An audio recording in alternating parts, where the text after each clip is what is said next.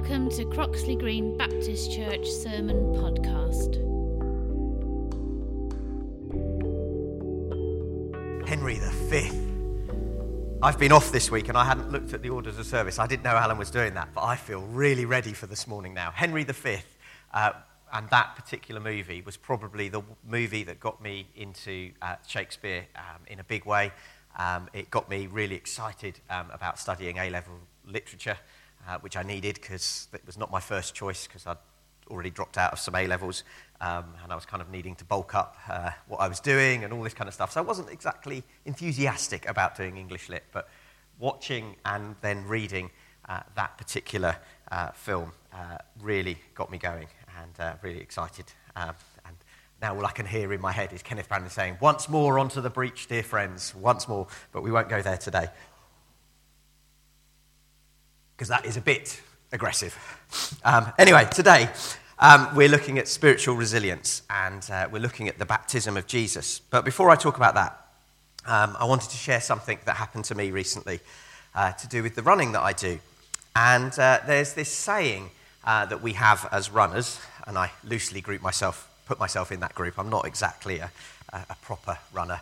Um, uh, I don't belong to a club.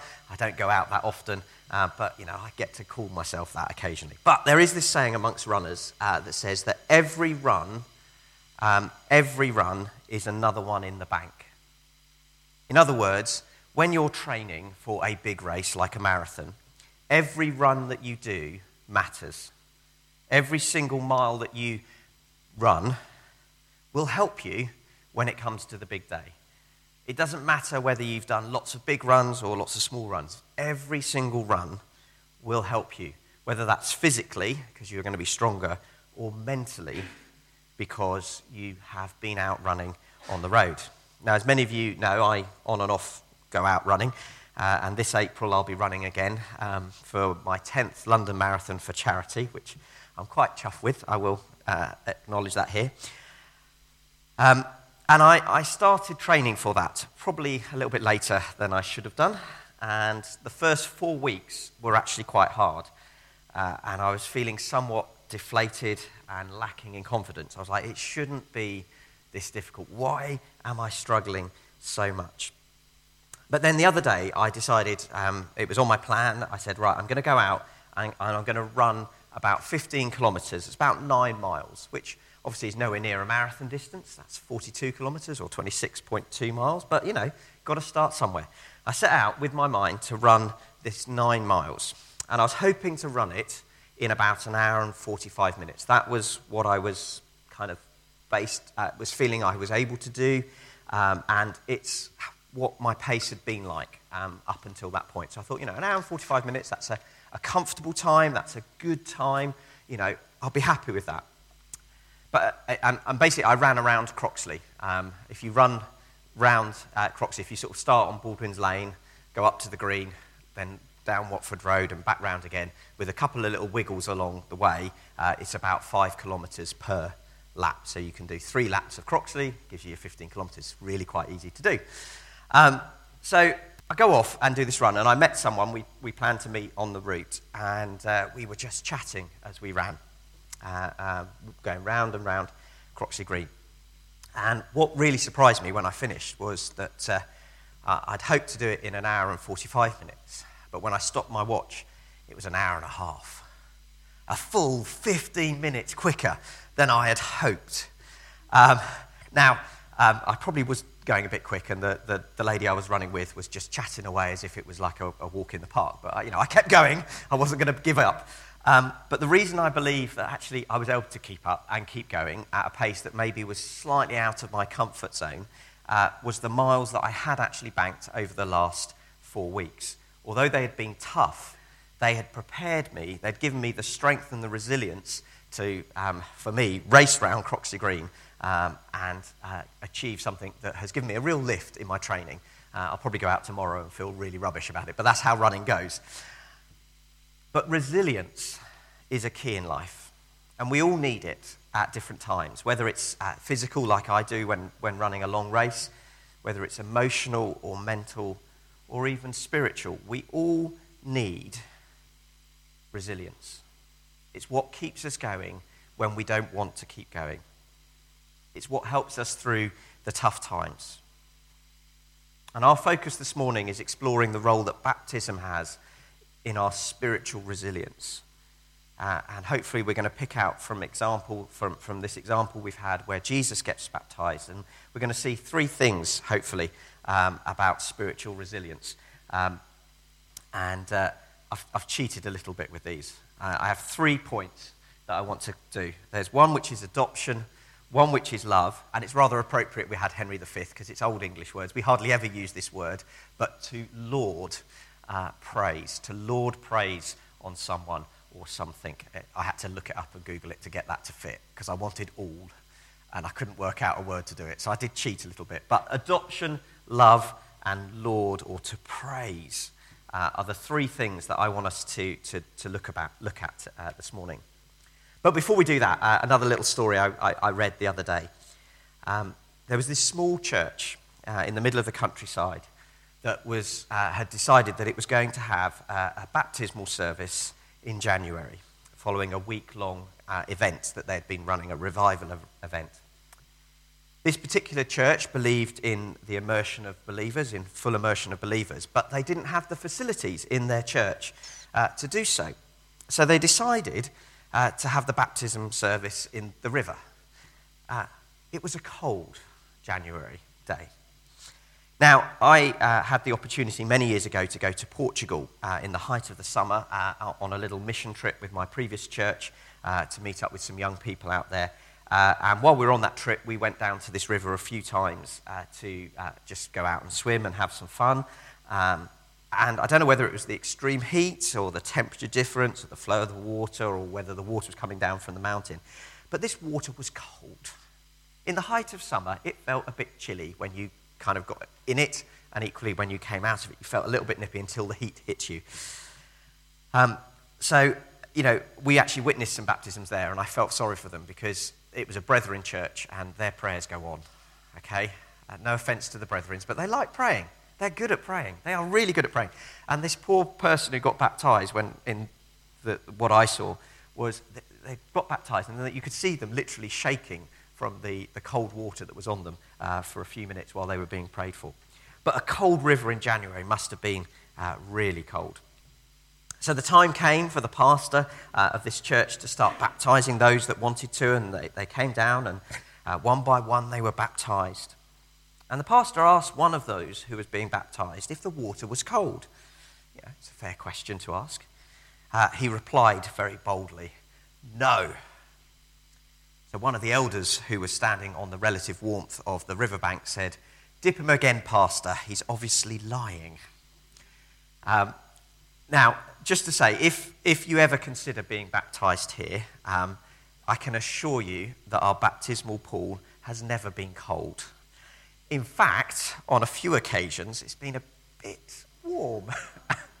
uh, I have been known to add some cold water on the day, uh, and in fact, sometimes, you know, you know in fact, as a runner, you quite like this a really hot bath uh, after a long run. Sometimes it's been like having a, one of those really hot baths where you've literally drained your entire hot water tank into the bath. Occasionally, it's been like that here. Um, we're getting better at getting it right, but uh, that's just if you want to get baptized. These are the things, though, that I want us to explore this morning. Not whether the water's warm or cold, but what matters is what happens in baptism. And I believe there are these three things that we can look at and learn uh, from uh, in the words of Jesus and in this example from Jesus here today. Jesus comes to John out in the wilderness, and by all accounts, lots of people are already out there seeing this revival, this renewal that John is preaching, this preparation that he's doing. I am sure that many of those that were there were genuinely seeking God. They wanted to find God, and they went out to this prophet, to this man called John, because what he promised to give them was what they yearned for. But there would have also been those who were curious, who, you know, were, well, you know, I'm going to have a little look, but, you know, I'm not sure. Then there would have been others, perhaps, who were dragged along, um, kicking and screaming almost. They didn't want to be there, but they had no other choice, and so they came and were watching. And then, of course, there might have been those who were hostile uh, to what John was doing. This means that as, John, as, Jesus approached John, there would have been a crowd. There would have been a group of people who would have noticed and seen what was going on. And that would have got people talking. Maybe that is why this part happened, because this is the start of Jesus' ministry. This is the moment where he goes from being just a carpenter's son to something greater. And our reading, uh, we can see that it has completely taken John by surprise too. John didn't consider himself worthy enough to baptize Jesus. He knew who Jesus was. He wasn't just some carpenter's son, he wasn't just uh, a man.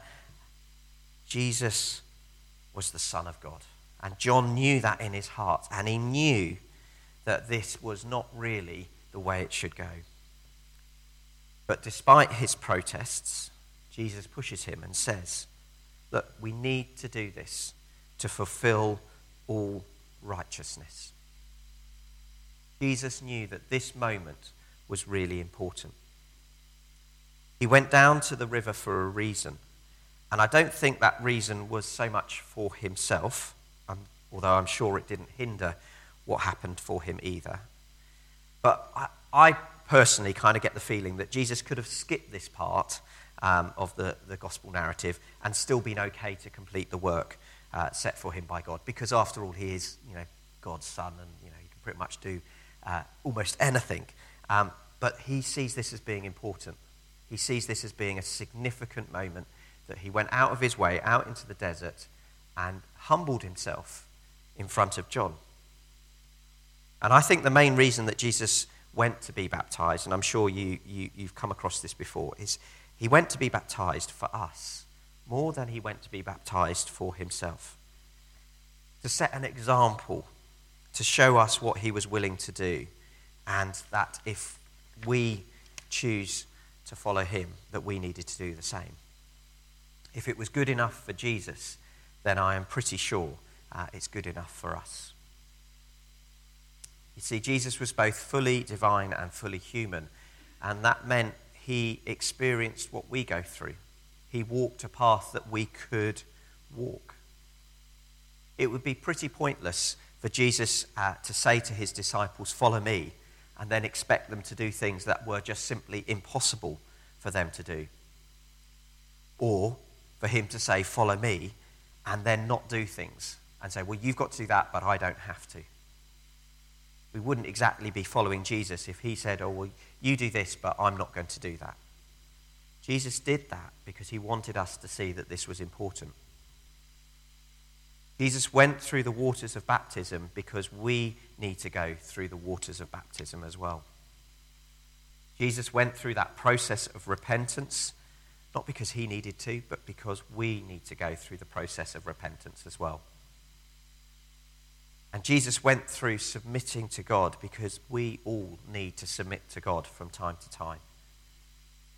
You get the idea. But what's this got to do with spiritual resilience? Well, I think um, baptism is one way we unlock that spiritual resilience in our lives because it unlocks something and makes it real for us the divine truths about our relationship with God. I know personally that when I went to university, uh, I, would always gone to church and uh, went to university and kind of fell into leading the Christian Union there.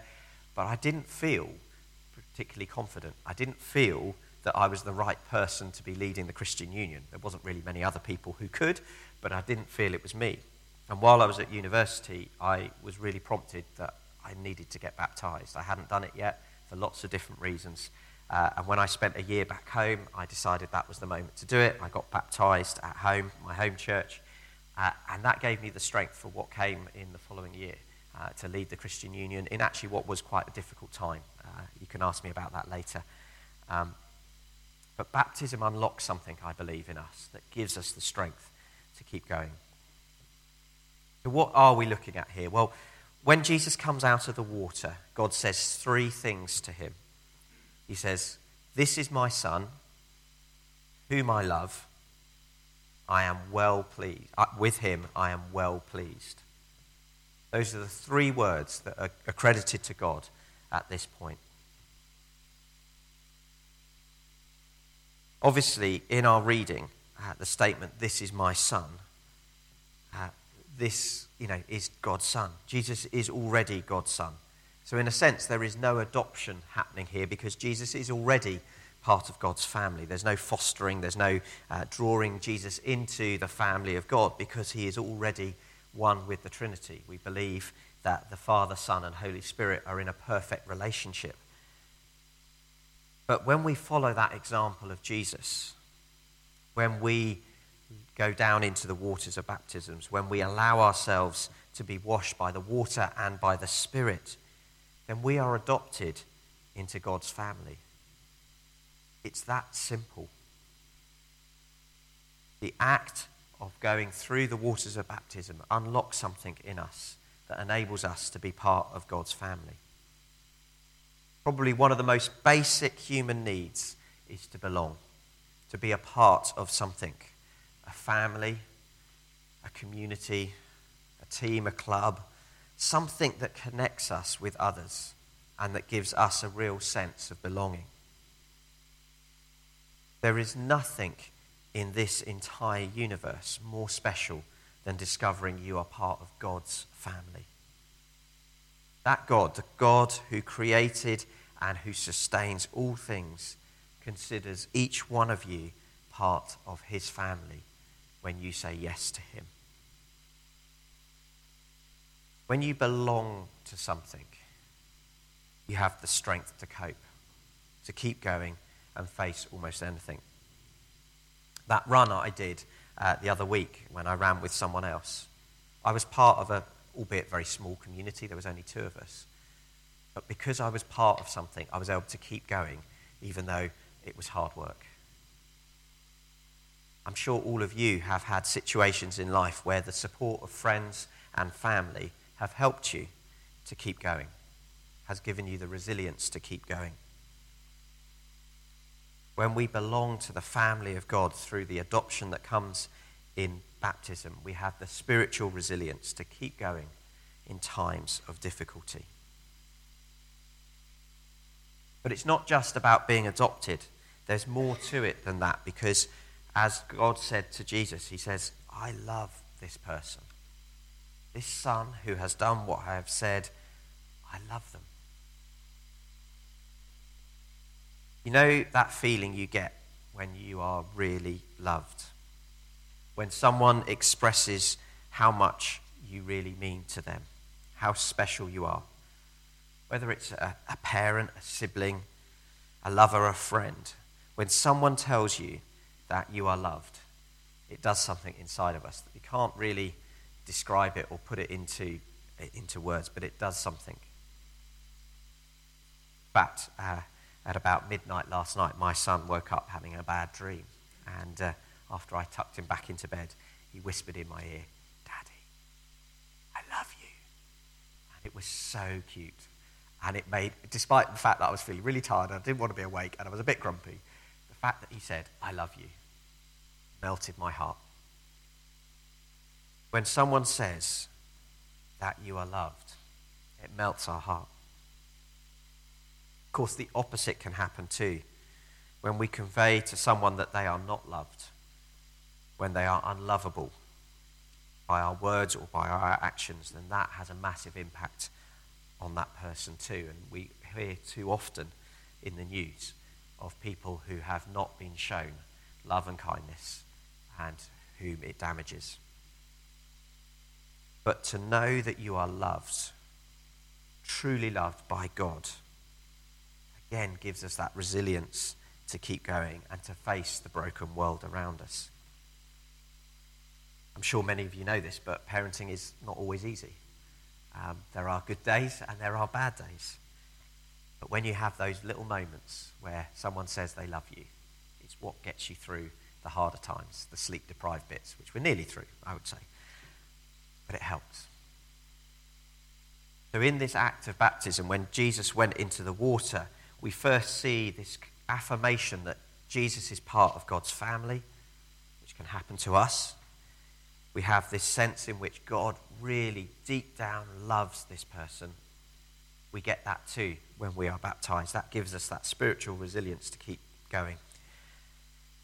And then the third one we have is the one that I cheated on uh, to laud praise. Um, and yeah, I know it's not really a word we use and it doesn't quite fit, but it's to get that sense in your head adoption, love, and laud. I've never really been on stage in a performance uh, before. Um, I did a few school plays. Um, uh, to be honest, I didn't get many speaking parts in those days. In fact, the only one I can really remember, um, and I can't remember what the play was, it definitely wasn't Henry V. I'd have remembered that. Um, but uh, the only one I really remember was um, I was a guard uh, in a, a play, a school play. It was at my primary school. Um, I had no speaking parts at all, uh, and all I had to do was guard the king who sat on a chair for the entire play. Uh, uh, you know, so we were on stage the whole play. You know, starring role. You're on stage for the entire duration of a school play. Uh, you didn't move off the stage once. Um, now, the reason I remember it uh, is not because I had a speaking part or anything, but because the set behind me decided that it wanted to fall down, uh, and I basically had to stand and hold it for the duration of the school play.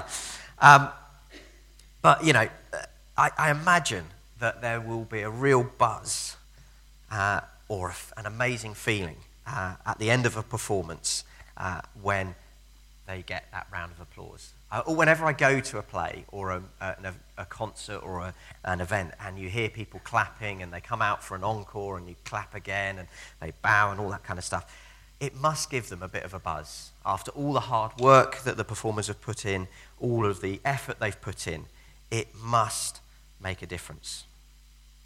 When those who are watching and listening heap praise onto you or to laud you for your performance or your efforts, it does something to you. You see it in sport often when uh, a team does really well. Uh, and they go round, and the, the, fans stay there and they clap them to the end. And then uh, the, fan, the, the, the, team goes round and thanks their fans. And there's this kind of sense of camaraderie uh, and togetherness. Know, they don't know each other, they don't know the fans, uh, but they get that sense that they do because there is that heaping of praise, that well done, you've done well today, whether it's kicking a football, throwing a rugby ball, or performing in some play or music experience. Maybe you've had that experience where you have been on stage and you've had that applause, that praise poured upon you. Or maybe at work or socially uh, or at school, uh, you were recognized for something that you achieved, that something you had done really well at. My daughter, when she comes home, uh, at the moment from school, when she gets a sticker, um, she is so happy. And it can be a sticker for the silliest of things. It really can, like sitting on the spot um, well for a few minutes, which actually my daughter is quite an achievement. Um, but when she gets praised for doing something like that, as simple as a sticker, she really feels good about herself. But when we follow Jesus and we are baptized like him, we receive God's praise. Jesus went into the water as God wanted him to do. And God knew already what he was about to go and do. God speaks to him and says, With him I am well pleased. God is really chuffed with Jesus. He is over the moon excited with what Jesus is going to do and has done. He knows how brilliant Jesus is. And when we follow him, God heaps praise on us too. There's a phrase that you often hear in churches well done, good and faithful servant. We'd all love to hear that, wouldn't we? Uh, at some point from God. Well done, good and faithful servant. But as I was looking at this passage, I was like, well, servant is, is good. Actually, we get adopted into God's family. We're not servants, we're children of God. So I prefer well done, good and faithful child. Because when we follow Jesus, God heaps his praise on us because we are staying true to him. So, to wrap it up then, when we follow Christ, when we walk the way of Christ, and when we pass through the waters of baptism, we are opening up for ourselves a spiritual resilience that cannot be matched. Jesus went straight from this into the temptation in the desert. For 40 days, he had no food, and then the devil came and tested him. And when we, like Jesus, are baptized by water and by spirit, we receive it all. We receive everything that God has for us. We receive God's adoption of us. We receive God's love for us. And we receive God's laud of praise on us. And that is our spiritual armor. That is what will help us to stand the test, to fight the good fight. And only God can provide it. If you want to talk about this, if you want to uh, discuss the idea of baptism, then Lisa and myself are available. Uh, we'd love to chat to you.